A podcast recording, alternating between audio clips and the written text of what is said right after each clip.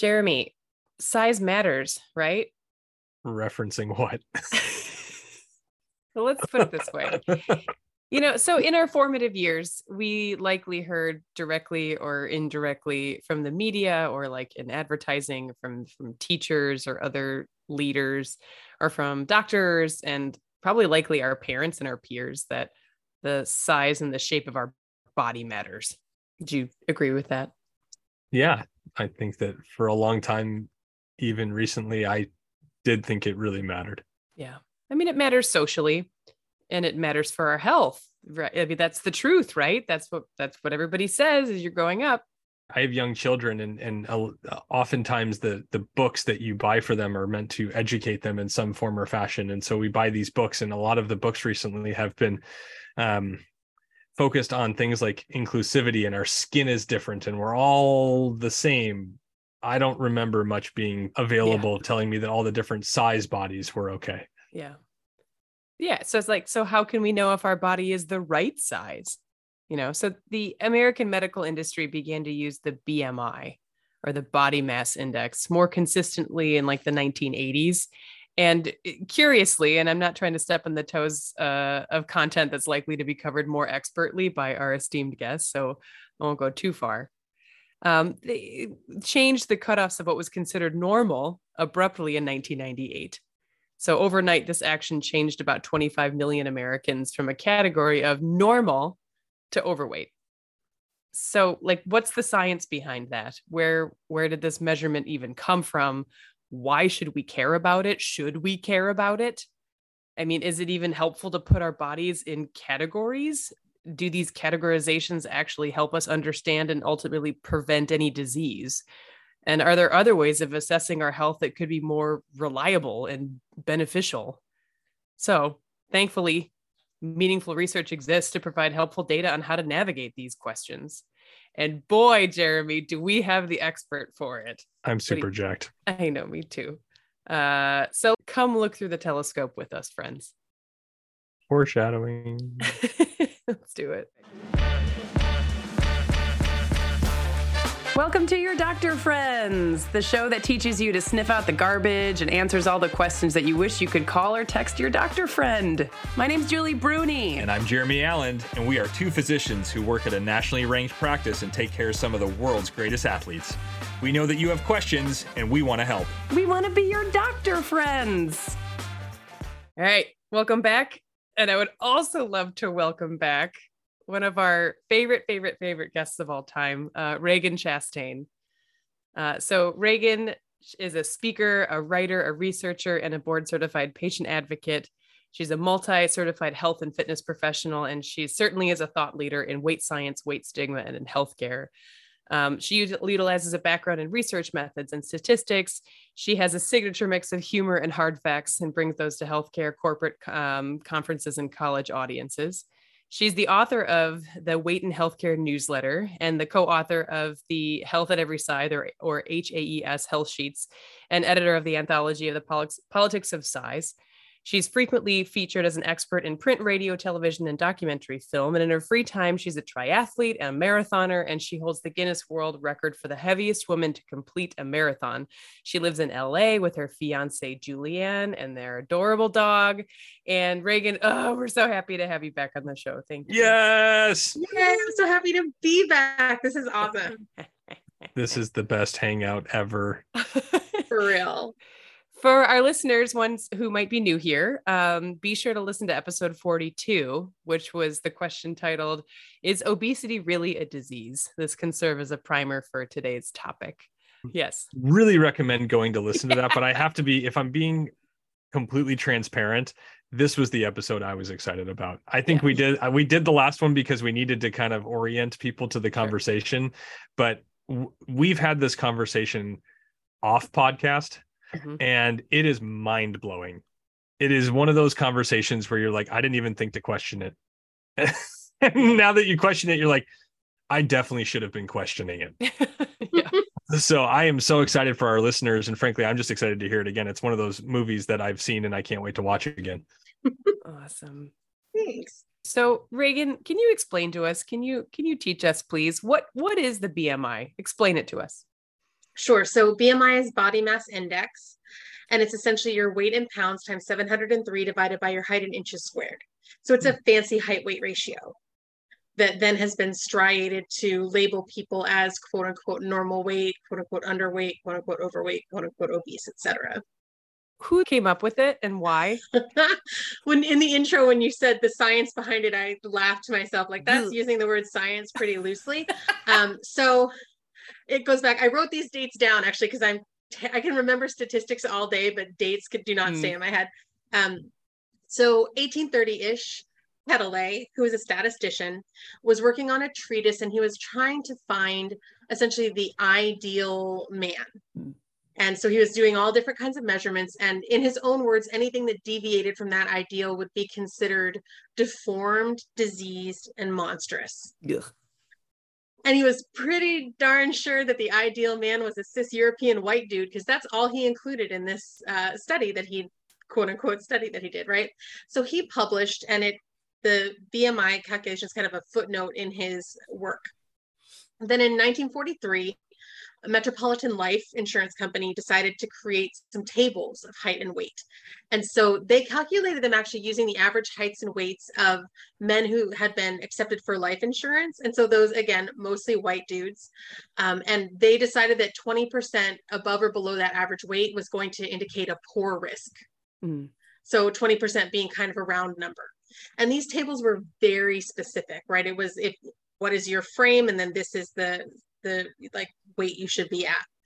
Um, in seventy-two, then Ansel Keys, who you may remember from the starvation study, mm-hmm. uh, decided to revive Ketele's work. He was looking at different scales to use, and he looked at Ketele's work, and he did a bit of a more diverse look at it. So he included Japanese farmers and fishermen. He included Bantu workers in South Africa, um, executives and college students in Minnesota, rail workers in Italy and the U S, and then he also included rural populations in Italy and Finland.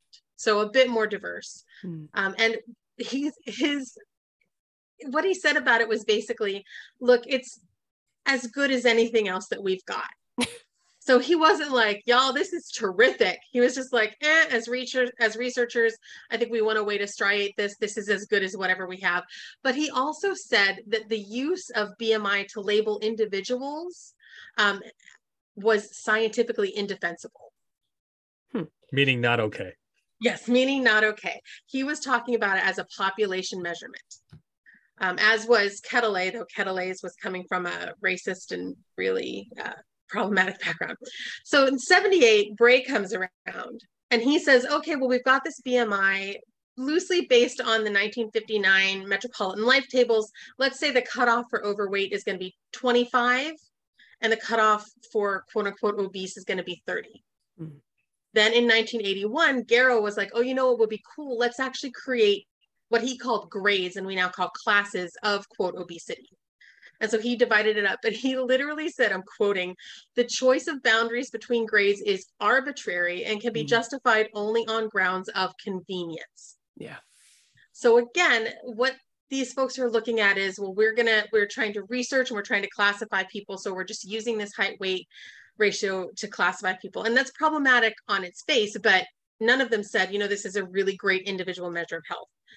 But then in nineteen eighty-five, there was an N I H panel was, that was like, oh, let's actually do codify this index for people. And they actually initially set the, uh, the B M I for quote overweight at twenty-seven point eight for men, mm-hmm. twenty-seven point three for women. Then in nineteen ninety-eight, and this is what you were talking about, Julie, mm-hmm. so an N I H panel is committed, and they recommend lowering the B M I category for what's considered a quote-unquote normal or quote-unquote healthy weight. So they shaved about fifteen, twenty pounds off of a normal weight. Again, about twenty-five million Americans overweight literally overnight. The mm-hmm. thing to know about that panel, there were nine people on it. Seven of the nine had direct ties to the weight loss industry. Mm-hmm. And the chairman was a former executive director and a current board member of Weight Watchers. And so they basically made them, so they increased their market by twenty million, twenty-five million people overnight. And they yeah. also um, were ready with press releases. So the next day, all these press releases, millions of Americans don't know they're overweight. And it's like, well, because they weren't yesterday. Yeah. So yeah, little history there. And that's where we are today. The, those categories from nineteen ninety-eight exist currently, correct? Correct, yeah. Okay. Although there like are various we'll... groups trying to finesse them in different ways. I think I'd like to make another small plug for anybody at this point asking the question of like, why do we even care about categorizing people, to go back to episode forty-two to talk about is obesity really a disease? Um, just to kind of orient you there, because I, even the whole time you're sitting there, I'm like, well, why did we start doing this in the first place?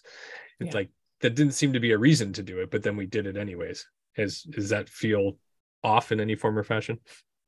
Yeah. Like there was, you know, people were like, what's fatness? And the, I mean, MetLife's goal was to make more money. Mm-hmm. And I think you'll find as you learn more about B M I, if you're out there listening, that somebody making more money has a lot to do with almost all of the decisions and discussion around B M I, right? It's, when we really dig down, it's not about patient safety. It's not about increasing health and wellness among people. It's really about a profit driver and how it can be used in that way. Yeah. Exactly that. Like, how can the B M I cutoffs, and this is going to be a big question, so we can spend as much time on as we want, but how are these B M I cutoffs create situations where people can be vulnerable to discrimination? I mean, maybe if you just want to take it, like looking at just in healthcare and in medical care delivery. Sure. So within healthcare delivery, B M I-based cutoffs are a thing. Mm-hmm. So, and sometimes it depends on the surgeon or the facility or the insurance company. Sometimes it's a bigger group, like for transplants, the cutoffs are very specific and it's incredibly difficult to fight that. Mm. Um, but for, for example, a joint replacement, uh, it may be one surgeon will say, yep, I'll absolutely do your surgery. And another will say, nope, I have a hard cutoff at, you know, five points below. And so people, this is also happening, happening a lot with gender affirming procedures. These are the folks I'm hearing a lot from. So joint procedures and gender affirming procedures are the biggest groups that I hear from who say I'm being denied based on B M I, but also infertility care mm-hmm. is a common place for people to be discriminated against based on size. And basically what it does is create this lazy medicine that says, well, we created this whole system, all the research, the tools, the best practices, the training based on thin bodies. So based on our outcome data, we're not as good at doing this for fatter bodies. So what we're going to do is just not let fat people have healthcare. Instead of saying, we've got to get better at this, we've got to do some training. And also the, the research that looks at outcome data t- tends to ignore research that doesn't agree that higher weight people have worse outcomes, right? Or they don't look at the fact that higher weight people were made to, to wait longer to get the surgery. So their condition mm-hmm. was more advanced. And it instead says, well, their outcomes are worse, without saying, well, yeah, they started off worse, right? right? right. So there's a lot of, of that, but there's direct B M I-based discrimination that happens within healthcare. There's also what I refer to as practitioner weight distraction, where they calculate, you know, they take your weight when you go in, they calculate your B M I, and now it doesn't matter what your presenting complaint is, you're going to get a talk about weight loss. Mm-hmm. Perhaps to the exclusion of any other treatment that a thin person with the exact same presenting complaint would get. I can hear like a joint surgeon saying to me, okay, B M I is flawed. I'll accept it. Mm-hmm. But I still have a study that says somebody with a B M I over forty has an increased risk of an infection. How do I ignore that? What would you say back? So I would say, let's not ignore it. Let's say, how can we deal with it? Right? What support does that person need during and after surgery to help reduce infection? What support do they need if they do get infection? The fact that someone might have a higher risk of complications shouldn't mean that that person has to stay in pain and suffer. Mm-hmm. In the case of, for example, a joint surgery, right? And have their mobility reduced unnecessarily because their complications might be higher. And then in the, the bigger picture, it's how do we get better at doing surgery on higher weight people? And those are the questions, because of B M I-based denials, that don't get asked. They simply say, we don't. If you want surgery, you become a thinner patient. Right. And there's also research that shows that, in fact, as you might suspect, weight loss prior to surgery does not necessarily lead to better outcomes, right? If chronically undernourishing patients prior to surgery improved outcomes, we do that for everybody. Yeah. So I never thought to, I mentioned this earlier, I never thought to question B M I. It just never came to me to ever do that. I'm a questioning person, so it's amazing to me that it never did, but it was taught to us from an early age. I mean, we went in to see doctors and we were put on a curve, and then it, that has its own issues with kids and B M Is. And we'll talk about that in a mm-hmm. second, but you know, all the way up until you get to medical school and you're taught to classify people by B M I, and, and every disease that you see more or less as, you know, this is a risk factor for having an increased B M I is a risk factor for a certain disease. And I just, I never thought to question what is B M I and does it, is, is it accurate? So, so that in its own right is kind of scary that, that we're using this cutoff that I, I think the vast majority of people listening who haven't either been familiar with people's work like yours or had this conversation with us, they're going to say, I didn't realize that that's where that, that came from. My follow-up question to you is, okay, so, so the, the background of B M I is pretty awful, like the way it came around to be a health measure, but as it exists now, what does the data say on whether it is good at looking at our individual health? Because I'm sure people have looked at that. It's so a, a lot of people have looked at that, and a lot of that research, it's important to know, gets funded by the weight loss industry. And what happens in that research is we get an uncritical correlation that says higher weight people have a higher incidence of whatever the health issue is. And then we stop and say, obviously being higher weight is causing the higher risk, and obviously making them lower weight would reduce their risk. None of that is scientific thinking. That is like fail your freshman research class level thinking. Yeah. But that is how it's like, we know that, for example, cis male pattern baldness has a much higher, folks with cis male pattern baldness have a much higher risk of cardiac incidents. If we treated it like weight, we would be telling those people they need to grow hair. Mm. Yeah. Right. And we'd have a whole national war on baldness, and we want them to do dangerous drugs and surgeries to grow hair so they could reduce their cardiac risk. It's not scientific thinking. And when you, it's a bit complicated because in health research, we use correlation all the time, mm-hmm. right? Causal mechanisms are difficult to come by with something so complicated as the human body, but it's still not responsible to use correlation without actually investigating confounding variables. We know, for example, that weight stigma, that weight cycling or yo-yo dieting, and that healthcare inequalities are correlated with the exact same uh, health issues that get blamed on weight. Mm-hmm. And the research that studies these and says, well, see, people with a B M I of this have a higher risk of this, don't even talk about, let alone control for those variables. Yeah. Based on the billboards I see driving to work, I think the hair loss industry is, it may, may like they, they are trying to stamp out some disease. It doesn't, I haven't, I, I haven't, I haven't seen one that says we're preventing heart disease yet, but now that they're going to listen to our podcast, I, that I'm going to see a billboard, but they're like ninety percent of the billboards I see on the way to my office are, are hair regrowth. So, um, and for sure, I, I just want to say, I don't mean to say that folks who deal with hair loss aren't subject to discrimination, because they absolutely sure. are. Yeah, but it's not, they're not saying like, since you have hair loss and a higher risk of cardiac incidents, obviously it's because you're bald, and obviously growing hair would solve it. Would fix that problem. Yeah. And that would reduce your risk of the other, yeah, the other health concerns. Understood. Yeah. How do we measure it in kids? Because I don't think a lot of people maybe even know this. Yeah. It's you get shown a even... curve. You're like, look, you're great on this curve. Yeah, just when you thought it couldn't get any less scientific. So kids are graded based on percentiles of C D C growth charts of more than twenty years ago. Mm-hmm. And it's a very snapshot sort of situation. So it does not take into account at all the way kids actually grow. Mm-hmm. Right. So we see them, they grow out, they grow up, they grow out, they grow up. Like that's part of the growth process. And so that the way that we look at percentiles doesn't take that into account. Also, when you're dealing with percentiles, you're forcing, like somebody's always going to be in the ninety-fifth percentile. That's how yeah. percentiles work. Right. And so like that's norm. We would expect a normal distribution, just like we see with height in kids.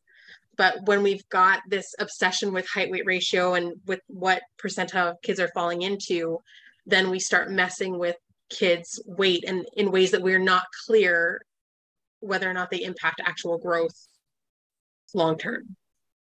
Clarify what you just said, the percentile. So it's defined as what percentile is considered obese at that age. Yeah. So they, it's the ninety-fifth percentile. And again, this is trying, there are various groups with a lot of diet industry backing, trying to finesse this, but typically it's ninety-fifth percentile is considered like quote unquote obese. So we're taking, let's just use one hundred kids for an example. And there's going to be ninety-five of them that are going to be under, and the fifth that are the largest, the five that are the largest, no matter what size they are, are considered obese. Exactly. Okay. And then you just said also that the data is like twenty or thirty years old.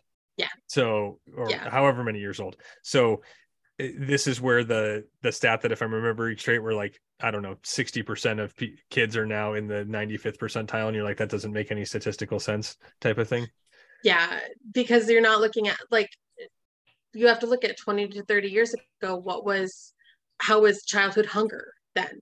Right? Were kids well fed? Are we looking at underfed kids? Are we looking at differences? Kids are also taller now. Like that's, is this part? So without looking at that, just judging kids, like your size is correct or incorrect based on what percentile you're in of these kids we looked at twenty or thirty years ago. Like, again, there's just a lack of science there. Yeah. It seems to me that no matter what, there should only always be five percent of kids who are considered obese at any given moment based on the way that we use percentiles.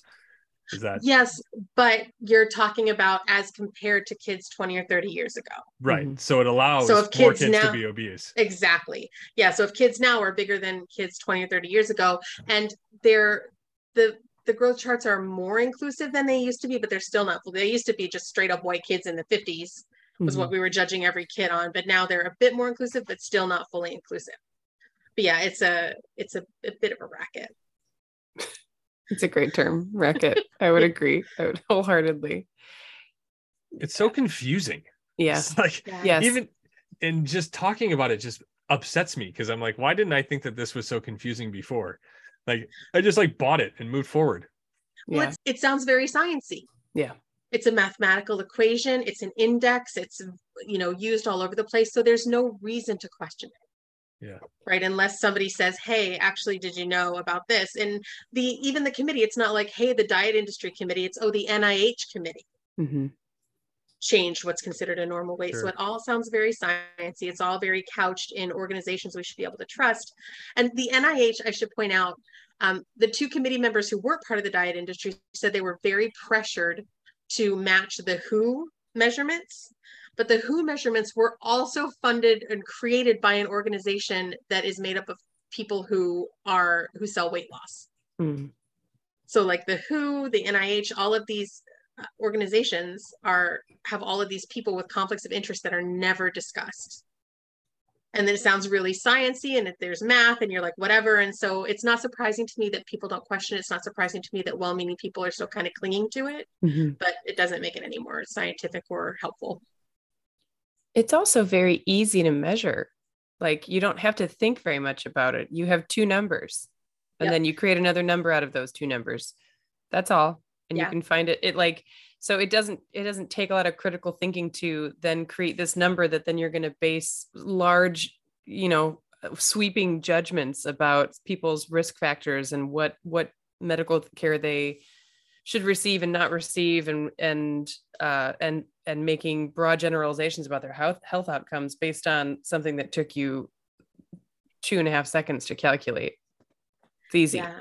Yeah. And re- that's part of the reason I think why it has really taken hold is that for researchers trying to categorize people, usually you've got weight and height. So yeah. they don't have to like look farther than that. They don't have to have like any kind of other measurement. They've got weight and height. They can calculate B M I. It's done. And so I see a lot of researchers defending it, not because they think it's a great measurement, but because from a researcher perspective, it's just easy to get. Just like right. Don't yeah. take that away from us. Research yeah, like is hard enough as it is. Yeah. We've got enough trouble without having to figure out how to classify people. It's, you know, so yeah, it's just an easy measurement and easy to calculate, easy to get. Do you think there are better ways of measuring fatness or body composition? Like, I mean, I will get into like, yeah. why even bother doing that at all? Yeah. But like, does other, do other ways exist that you think could be more, more valid? So, I mean, if you're just trying to figure out like, what is someone's body composition, then yeah, there's like DEXA sure. scanning, there's, you know, you can use M R I sometimes, like there are, there are different ways to get a more precise bit of information if for sure. some reason you needed it as like, to what someone's like fat to lean mass is. Gotcha. Um, so there are, there are in fact now very exact, previously before like DEXA scanning, they were trying to use like Archimedean principles and like just dunking people in water and yeah, figuring out right. displacement, then making guesses about lean body. Like there's been a lot of kind of nonsense calculations. Um, some people suggest waist circumference measurements mm. um, as as a measure of risk. Waist to hip ratio has been suggested. Um, but as you said, all of these are methods of trying to pathologize people based on shared size mm-hmm. rather than shared symptomology or cardiometabolic profile. Yeah, it's like, how can I measure you the way that I look at you, or I can wrap tape around you, or I can make you hold or stand on this bioimpedance machine? Yeah, or but has calipers. Nothing to... Yeah, exactly. Yeah, right. Uh, that calipers. Yeah, that was the, the the word that was escaping me. Um, or as opposed to actual harder to measure things, but yeah, but, but symptoms and, you know, yeah, we'll get into that, but yeah. So I, I think it's important ahead. to actually get into it right now, Ragen. Yeah. I, cause, cause I think that you've brought it up. So, cause I think that many people, many people, people listening right now would say, I thought waist circumference was a good way to do it. I thought it was better than B M I. Hmm. I thought, you know, like people told me that that race ratio was, was important. So let's talk about that for a second. Like, why is it bad?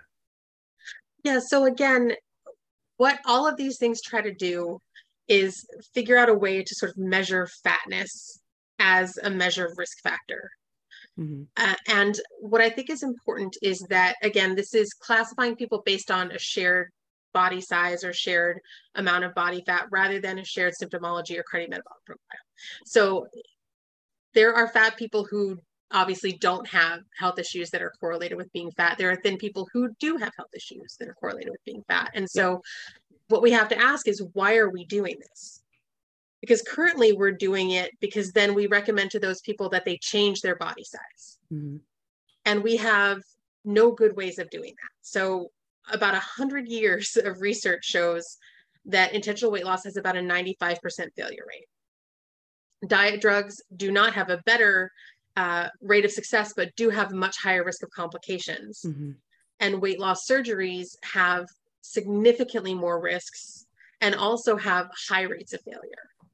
And so my, what Weight Neutral Health looks at is, couldn't we just support people's health in their body size mm-hmm. rather than trying to characterize people based on their size so that we can suggest that they somehow change their size? What if we just gave everybody with the same sort of symptomology or cardiometabolic profile, the same health support?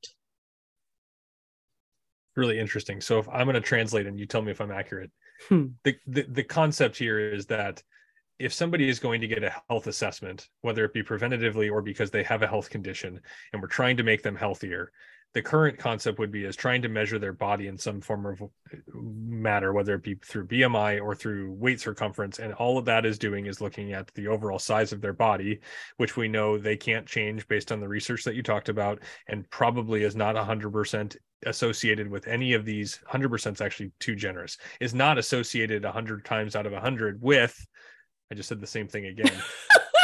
Try it again, Jeremy. Is not these... We know that measuring that does not mean that it is associated with them having a health problem. And therefore we should just skip that part of it and then get to the health problems that they may have or may not have and work on trying to improve those. Am I yes. in the ballpark? You totally are. And one thing I want to point out is that weight, the failure of weight loss attempts is not benign. And this is where I think people go wrong or misunderstand, because people say, well, yeah, smoking is hard to quit too, but like, you just got to keep trying, right? But a smoker is healthier for every cigarette they don't smoke. Also, smoking is a single discrete habit, whereas body size is an incredibly complex thing. But weight cycling is associated with almost all of the same health issues with which being higher weight is associated. Weight cycling being yo-yo dieting, right? You lose mm-hmm. weight, you gain it back. Um, and in fact, Bacon and Afremow found that the entirety of excess mortality that got associated with, quote, obesity in both Framingham and the N H A N E S could be attributed to weight cycling. Yeah. And so it's not just that we like medically tell people their bodies are wrong and then tell them that healthcare means making their bodies a different size, but we're prescribing something that fails the vast majority of the time and that actually creates the health issues that we're telling them we'll solve through this attempt. How much have you seen the use of things like um, DEXA scans and such in the work that you are doing? Meaning, I have personally seen it in the performance world where they're trying to work on professional athletes. And I'm not going to quote or know whether that data is good either. but I don't think that they're working in the same ways that you are seeing these measurements used. Are you seeing DEXA used for the same thing in your area? Uh, no, because it's expensive. Yeah, okay. It costs too much money. Right. You know, it's cheap measuring people's height and weight and doing a math calculation you could do on your phone. Right. Um, so yeah, no, DEXA scan is not typically used. I So I got my first fitness certification in nineteen ninety-six, and calipers were a thing then. Like, yeah. I've been trained multiple times on how to use calipers to determine body fat. So like that can be more likely because it's it's more complicated to learn, but it's still cheap. Um, but yeah, like DEXA scanning, that kind of thing, I don't see used a lot. Yet. Yeah. Um, I would love, Ragen, if you could walk us through the new clarifying policy that the A M A, the American Medical Association, adopted very recently to address the role of B M I in medicine. Yeah, happy to. Mm. So the A M A came up with this policy and they said, oh, let, and what's extra grating to me is that there have been people doing this work like since long before I was born, right? Who have been saying for decades, B M I is racist, B M I is very limited in individual use. And the A M A put out a policy that said these things, but kind of like they had discovered them. And I was like, you're like, this is beyond fashionably late to the party, y'all. Like this yeah. is, we, we've known this for a long time.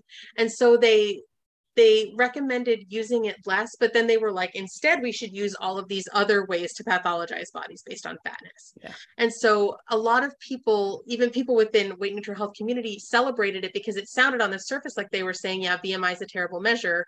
And it is, but they didn't even abandon it, right? They were like, it's not like, don't, just don't use it so much yeah. and use it with these other things. Fold it and, into other crap. Yeah, yeah. And then, and then keep doing the same stuff and keep pathologizing people's bodies. Yeah. But in more ways than we did before. And so spread it out like, a little bit. Yeah. Yeah. For a hot minute, I got excited because there's a line yeah. that says that B M I should not be used as the sole determinant for appropriate insurance uh, reimbursement. Yeah. Mm. And so for literally zero point two seconds, I was like, they're saying that we should stop B M I based denials. And then I remembered that, first of all, the weight loss industry gives millions to the A M A through mm. their foundation, and that the A M A has been aligned with the weight loss industry for quite some time.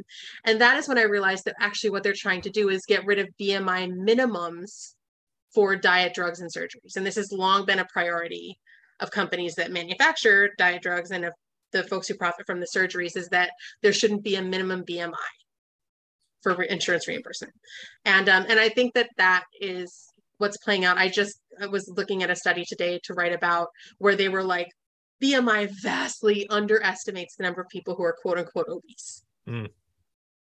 Right. And so this is, I think, like it's a, a smidge of good that is far overshadowed by a ton of bad that's going to come out of this. And it's just a reaffirmation of, the, of pathologizing bodies based on size and a huge diet industry marketing ploy. Gross. Yeah, super gross. Um, other than, you know, like body shape, size, fat percentage, lean mass, whatever, like get rid of all of that. I mean, really the crux of the argument here is what other measures of health have been studied that are, that are good or maybe better predictors of disease risk. Like take, take the B M I, take your weight, take all of it, flush it down the toilet. Yeah. What would you recommend? So there's a lot and it's complex. Yeah. But we know, for example, if experience of oppression, right? Social determinants of health. Yep. Um, affluency, socioeconomic status. And then when we look, because often I just want to be clear that we are so commonly just looking at behaviors. Mm-hmm. And that's something I look at and I'm just about to talk about it. But to be clear, the environment that we live in, the experiences that we have, our ability to access healthcare, right? In the States, it's a total disaster. Yeah, trying to access healthcare. Um, so all of those things play huge parts, and they are more or less out of our control based on how much privilege and how much money we have. But when we look at just straight up behaviors, for example, there's good observational longitudinal data that shows that health supporting behaviors are a much better predictor of current and future health than is size or weight loss. Mm. So you look at Wei et al., Matheson et al., the Cooper Institute longitudinal studies, um, Gazer and Angadi that just came out in twenty twenty-one that did a huge, like massive review of data around cardiorespiratory fitness and physical activity and health, um, and found interesting conclusions, including that intentional weight loss was not consistently associated with lower mortality, hmm. as is assumed. Right, we've got this, the thing that is, I think, really hard to wrap your head around is this is all based on an assumption that if yeah. we can make fat people look like thin people, they'll have the same health outcomes. Yeah, it's not proven. And that's what, when I, so I got into this on a literature review looking for the best diet for myself, like almost twenty years ago now, mm. no, twenty years ago now. Um, and so I obviously read that literature and realized that as a fan of logic and math, weight loss was not going to be something I was going to pursue. But the thing that blew my mind was there was no big study of people who had successfully lost weight that showed that their health outcomes were the same as thin people. Yeah. Right. Mostly because there aren't enough of them to get a good study going. But that, like that completely blew my mind that we're all, this is all based on an assumption. And again, it all goes back to that body mass index. If you can wedge yourself into this height weight ratio, you'll be healthy, even though people in this height weight ratio are not healthy. It's fat people are constantly uncritically told, often by health care professionals, to lose weight to prevent or cure health issues that thin people get. So there's like a whole logic break here that we have to start to face up to. Habits are very hard to break. I think that that is very well established at all ages. And it seems that within society, individual at an individual level, we have a very hard time leaving the habit of going back to weight and body size and the way I look in the mirror matters. And that no matter what is recommended on how to be healthy, it always comes back to how does that affect, how do I look? Mm-hmm. Because how do I look affects how do I feel, and how do I feel affects almost everything. And so I, I think as somebody listening to this episode and thinking, okay, well, let's pretend for a moment I buy all of this and that B M I doesn't matter, my body size doesn't matter. I still want to be healthy. What can I control? I want to control something. Yeah. So That's, what can someone control? This is a super fair question. And I I'll, I want to point out weight stigma is real. Yeah. And it impacts fat people's lives in every aspect. And we can all learn, you know, to appreciate our bodies. We can learn resilient skills, but you cannot self-love your way out of systemic oppression. Yep. I can love my body all day and night, but I won't fit into an M R I that wasn't made to accommodate me. Yep. Right. So there, there are realities of living in a stigmatized body. And I don't want to brush that over or, or suggest that, you know, achieving some kind of health will solve that. I also want to say health is not an obligation. It's not a barometer of worthiness. It's not entirely within our control. And it's a really gooey, amorphous concept that changes over time. We tend to want to have like a, like something you could throw a dart and hit and be like, that's healthy. Mm-hmm. And everyone else is not. And so it's, for me, it's not about a measure that we put people in and out of, but rather like somebody's individual priorities and circumstances and how they want to support their body and making sure they have access to the things they want to do that. But in terms of what we can control, or at least control a bit more, health supporting behaviors are certainly something we can control more than our body size. Yeah. Right. So are we managing stress? Are we getting enough sleep? Are we drinking water? Are we, like Matheson et al. Is a study that looked at four healthy habits. So they looked at um, five or more servings of fruits and vegetables a mm-hmm. day, um, up to two drinks a day for cis men and up to one drink a day for cis women, not smoking, and exercise up to at least twelve times per month. And they found that people who participated in all four of those habits had the same health hazard ratio, regardless of size. Yeah. And they also found that even one habit compressed the difference in health hazard ratio significantly. Right. So those are four simple things. There's a lot of privilege in being able to afford five servings of fruits and vegetables a day and being able to Certainly. prepare, like there's a lot within that.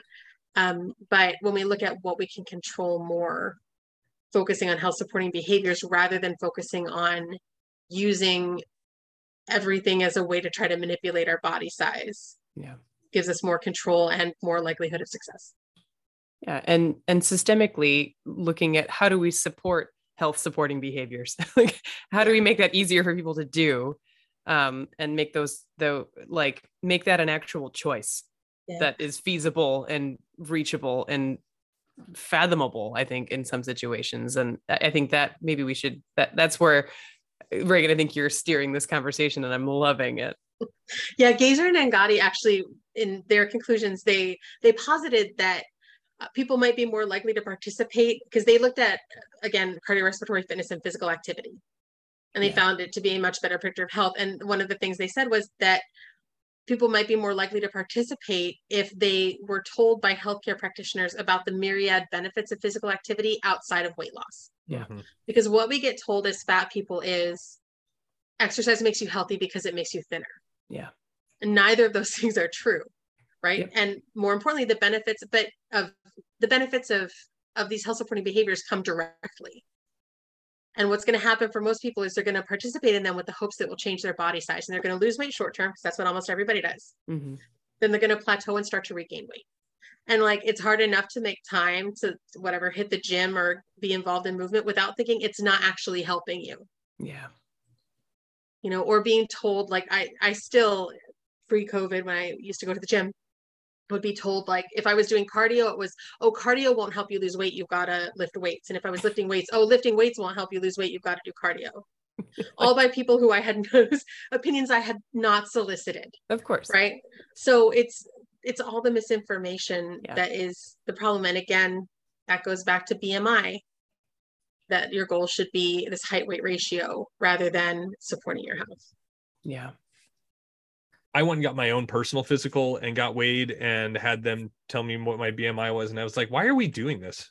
we, should, we should just pull these scales out of here. I don't know why we're weighing anybody. And it was, it, there was, I, I think we had a conversation with our fellow at one point, and there are a couple times where it makes sense. Like if you have somebody who has heart failure yeah. and you're trying to see if they're retaining fluid, like that's sure. a good use of seeing if they have weight. Or when yeah. we do athletes, right. And yeah. we have before them go and exercise, after a marathon. Yeah. When they yeah. go run, yeah. when they go run for three hours and we want to know how much to hydrate them at the end, sure. like, they, like weight can't, but it's all, weight almost like Julie, how we use our our Whoop data at this point, which is mm-hmm. basically I don't my numbers mean nothing to your numbers. It's just right. all based on my numbers, right? Like it's comparing me to me over a period of time and saying, listen, you're a little off from where you were before. Has anything changed? Yeah.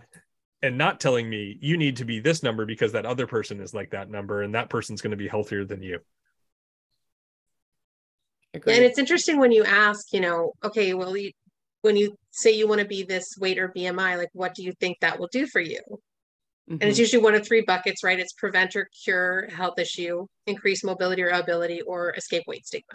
Yeah. So the third one is obviously a separate thing because you're having to tell somebody like you're in an oppressed body and oppressed society. Yeah. But the first two, it's like, do you think that there are people at your target B M I who don't have arthritis, who don't have, mm-hmm. and it's, it's a trip because we're, like so inundated as patients. So like we didn't, patients don't get the idea that they should lose weight out of nowhere. Right. Mm-hmm. Right. And so they're going in thinking like, this is the thing. And also the, my favorite thing that happens to me is somebody will say, well, I don't want to be thin necessarily. I just want to be the weight that I was when I felt the best. And I'll say, cool. When was that? And I'll when say, I when I was thin. nineteen. Yeah. yeah. And I'll say, how old are you now? And they'll say, I'm fifty-seven. And I'll say, okay. So weight might not be the only difference. Right. Like, but we're so fat people are told anything that's bad in our life can be solved through weight loss. Yeah. Right. And it's, it really is a trip. And so it's not surprising when like, when doctors say, no, I, I'm not worried about your weight. I want to talk about these things. And patients are really incredulous because like, that's what they've been trained to do. It's a, it's, I can imagine from your side of it, really tricky conversations to have. I would love to jump into Julie's favorite category of the myths and misinformation about B M I. You have a B M I of forty-five, so you're not going to do well with a knee replacement. False. Um, people of all sizes have all kinds of outcomes with knee replacement. And a big part of this that I want to break down is the idea that if a higher weight person doesn't have as good of an outcome as a thin person, then somehow they don't deserve care. Yeah. Getting somebody out of pain, getting somebody the mobility they want is worth it, even if they're not as out of pain or don't have as much mobility as a thinner person. So the problem here is the comparison at all. Yeah. it's interesting. And I feel, I feel like I'm trying to be aware of my own bias here, because this is the field in which Jeremy and I work. So this comes up a lot, but I, I'd be curious to ask, you know, I think my understanding of B M I cutoffs seem, like you mentioned, to gender affirming care. Um, but I tend to think of them more of like as a surgical thing, which is not necessarily true. I mean, you talked about um, fertility treatment and that kind of stuff too. I think a lot of endocrine stuff would make sense that people would be discriminated against based on their B M I. Um, but uh, I, it, it's, I wonder if it's because joint replacement surgery is still considered, you know, it is a, an elective procedure. It's not like you're you're at risk of death immediately if you don't have this surgery. It's not like your appendix is about to burst. And so, oh, sorry, your B M I is fifty. So we're not going to take your appendix out. But I bet, I, I would imagine that there are likely shades of gray within uh, other surgical interventions that I'm just not aware of, because it's not something I see every single day, because I don't work in general surgery. I work in sports medicine or orthopedics. So yeah. Yeah. So in, one interesting case is, and this happened to somebody who I work with as a patient advocate. Mm. Um, she was having a, a gallbladder attack, to use the colloquial, went in yeah. um, to the emergency room, and they offered her surgery that night. And she said, I want to see if I can weather it, because I'd rather have the surgery planned. Mm. And they were like, yeah, no problem. She weathered the initial attack, went in, and they said, oh no, you can't have it out. We have a B M I limit. So they were willing to do it with whatever surgeon and anesthesiologist happened yeah. to be around. Yeah. But they were not willing. And another thing that happens is people get denied the surgery they want and then referred to weight loss surgery, which is more risky, fewer mm-hmm. prognostics, less long-term data. And now they have to have two surgeries instead of one. Yeah. Right. Ridiculous. So there's a, there's a lot of shades, and it, it's this idea, like the way that we talk about kind of elective surgery too, like, getting someone out of pain and increasing their mobility is a worthy goal. Yes. Even if they won't have the best possible, like they gave Shaq knee surgery, right? That dude definitely caused his knee problem. That dude definitely was going back to a quote lifestyle that was going to make his knee surgery uh, possibly less effective, but sure. they gave him knee surgery. What yeah. was his B M I?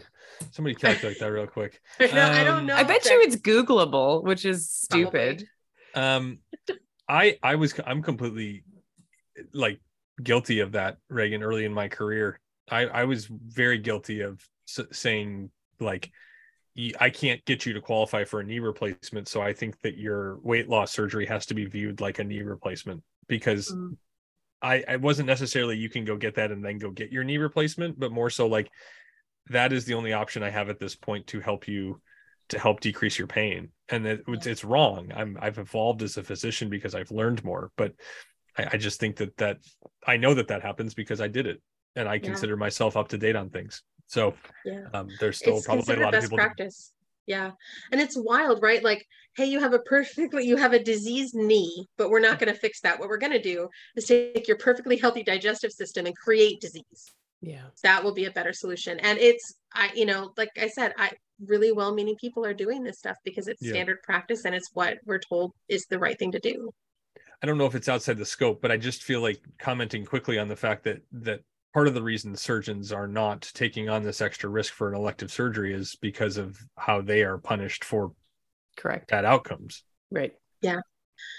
I'm in the middle of a project, as y'all know, to interview surgeons to talk about this. And I think I have, I'm not going to announce it publicly yet. I'm still vetting, but I think I have a, a, like a, a possible method to make this better.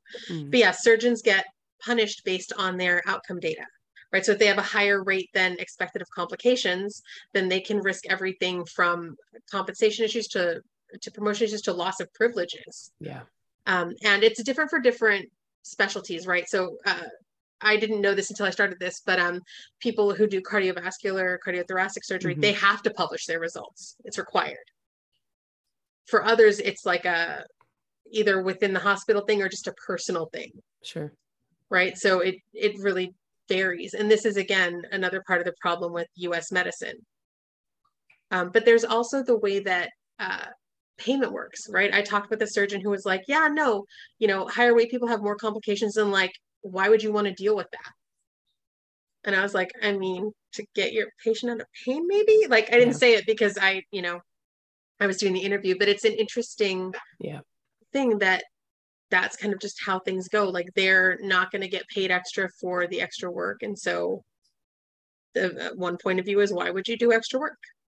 And you, you aren't interviewing me, but I do think that in the situation, I think the way that the human psyche and brain works is that we generally very much remember and take on the negative outcomes far more than the positive yeah. outcomes. And so if you were to say to me that two percent of the obese B M I category of patients were going to have a complication and one percent of non-obese was going to have a complication, I'm going to remember the two bad outcomes and think, I don't want to have to deal with another bad outcome because of how much I remember those. And I don't even remember the ninety-eight good ones because the good ones just moved on and I don't remember them. Yeah. And yeah. so it's, it, it's not right. I mean, you, you could have helped ninety-eight people, um, yeah. but it's not the way that the brain works. And, and so I think, again, uh, among other things that have already been mentioned, I think that that is a big factor, that the, the people that do have complications not only create more work and create a lot of, like, you know, like, that person's not doing well. Yeah, like that is yeah. a huge emotional, it, it, it most clinicians who want to do good for people take that on and they take it on hard. Yeah. Um, and so I think that that's a, a factor. Yeah. And I think the way that our system works and what it teaches us to do, which is blame the patient's body, keeps us stuck. Yeah. Yep. Right. When I, I do, predominantly as a speaker, my main audience is healthcare practitioners and mainly physicians, right? Mm-hmm. And so we talk about that, get mad that you don't have what you need to take care of your patient. Don't get mad that a fat patient exists yeah. or needs completely predictable healthcare. Get mad that the research doesn't exist that included fat people. Get mad that the tools don't exist that included fat people. Get mad that your M R I doesn't accommodate fat people. Get mad at the system, rather than having that reflexive reaction when a fat patient walks through the door of, like, oh, like, this is going to be so hard. Um, and, it, and the system encourages that and encourages practicing stereotypes instead of medicine, mm-hmm. right? The multiple times doctors have told me to start an exercise program during marathon training, right? Boo. And I'm not the one, like, you don't want to do it with me because we're, nope. we're going to have a chat about it.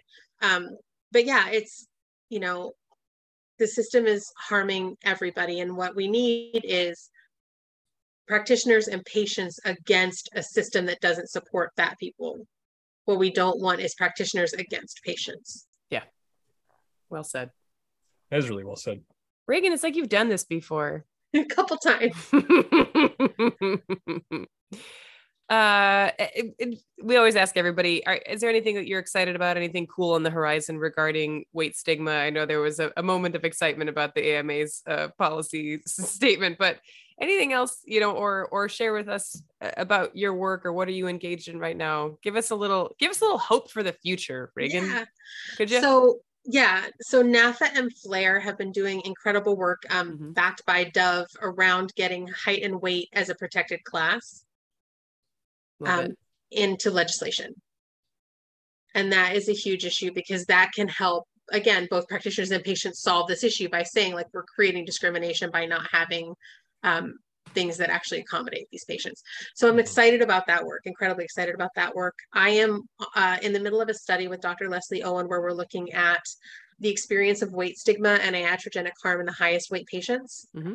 Often people who are class three, which I think, what are we being called now? I am class three, quote, obese. I think we're severely obese now. Uh, we were morbidly obese for a while, and then we were super obese, and those were cool times because um, right. I thought I'd get, like, a cape and secret Dakota ring, but that never worked out.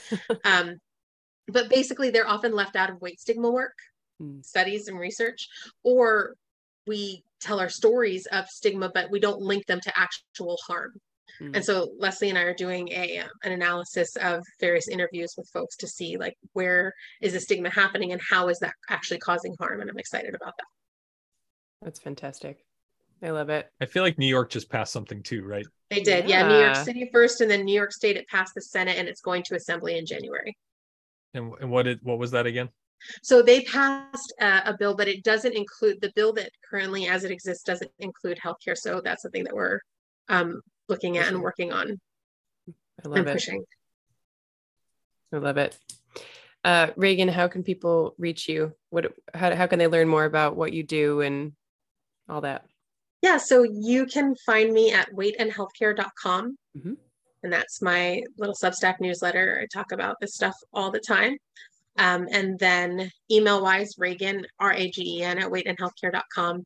And then you mentioned the, the Health at Every Size health sheets. Mm-hmm. So that's H A E S, health sheets dot com. And those are diagnosis-specific guides to uh, weight-neutral care. So you can like literally download high blood pressure and see what are the weight-neutral options. There's also a resource and research bank there. So if you're a massive nerd like me and want to dig into the research, you can find a big list to start there. That's wonderful. We love to show our receipts. So I'll, you showed us, you've shown me how to show the receipts. So thank you. let's, let's not settle for something that's just as good as anything else. Uh, let's certainly not settle for something that's scientifically indefensible. How about we open our minds and think beyond the B M I? Listen to your doctor friends. The amazing music is credited to SkillCell with Pixabay licensure. The podcast is meant for educational and entertainment purposes only. The contents of this podcast should not be taken as medical advice to treat any medical condition in either yourself or others. Please consult a medical professional for any medical issues that you may be having. The contents of this podcast are the opinions of the hosts only and do not reflect the opinions of their employers or affiliations. This entire disclaimer also applies to any guests or contributors to the podcast. Under no circumstances shall Doctor Julie Bruni or Doctor Jeremy Allen or any guest to the podcast be responsible for damages arising from use of the podcast.